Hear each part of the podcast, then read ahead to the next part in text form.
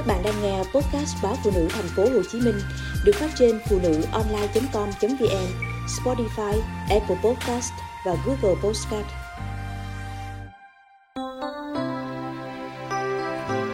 Thắng cuộc hay hạnh phúc? Anh chị sống với nhau đã 10 năm. Anh thành đạt trong sự nghiệp, nhưng gia trưởng. Con trai chị được cha rèn giũa từ bé luôn có ý chí cầu tiến và vươn lên thành công trong mọi lĩnh vực. Trong học tập và thể thao, thằng bé ít khi chịu về nhì. Chị vẫn nhiều lần nghe anh dạy con trai rằng, ở đời mưu sự của chung, hơn nhau một tiếng anh hùng mà thôi. Khi nghe những lời lẽ ấy, chị nhìn ở góc độ tích cực, cho rằng thằng bé sẽ được thúc đẩy và có thêm động lực để cố gắng không ngừng nghỉ. Nhưng rồi, cùng với thời gian chị nhận ra rằng điều đó vô hình trung khiến con trai chị trở thành đứa trẻ hiếu thắng và ít chịu nhìn nhận thất bại.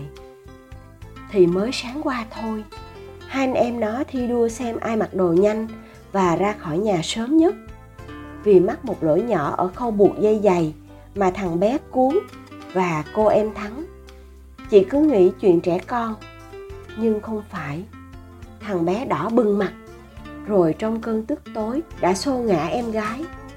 Thay vì khuyên giải con trai thì chồng chị cười, rồi bình thản.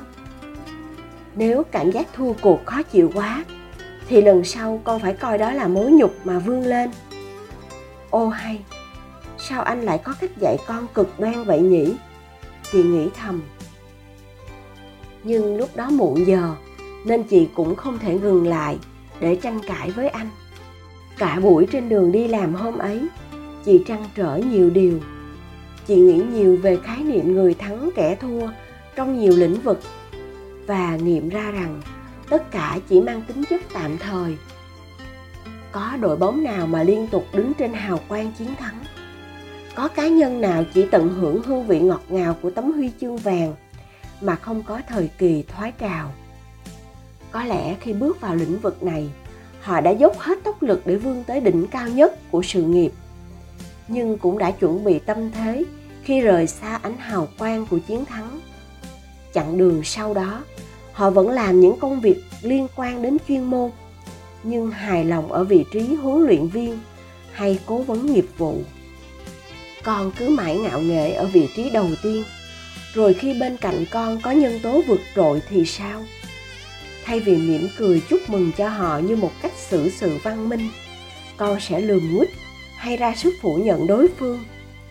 Tất cả đều chỉ chứng tỏ con chưa thực sự trưởng thành mà thôi.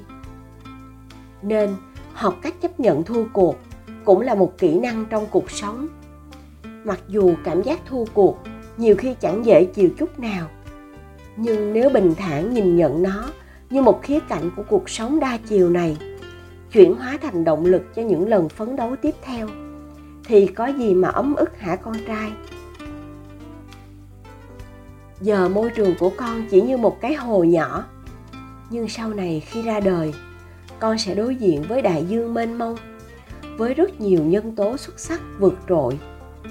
Con đâu thể là người chiến thắng mãi được, cũng có lúc con sẽ thua cuộc. Chi bằng từ bây giờ con hãy rèn luyện kỹ năng đó cho mình. Đó là cách con tự phòng bị hệ miễn dịch.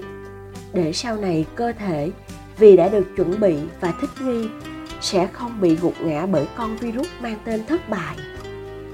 Thì sau đó, những bi kịch mang tên tự tử vì bị điểm kém, trầm cảm vì trượt đại học, sẽ không làm đau lòng mỗi bậc phụ huynh.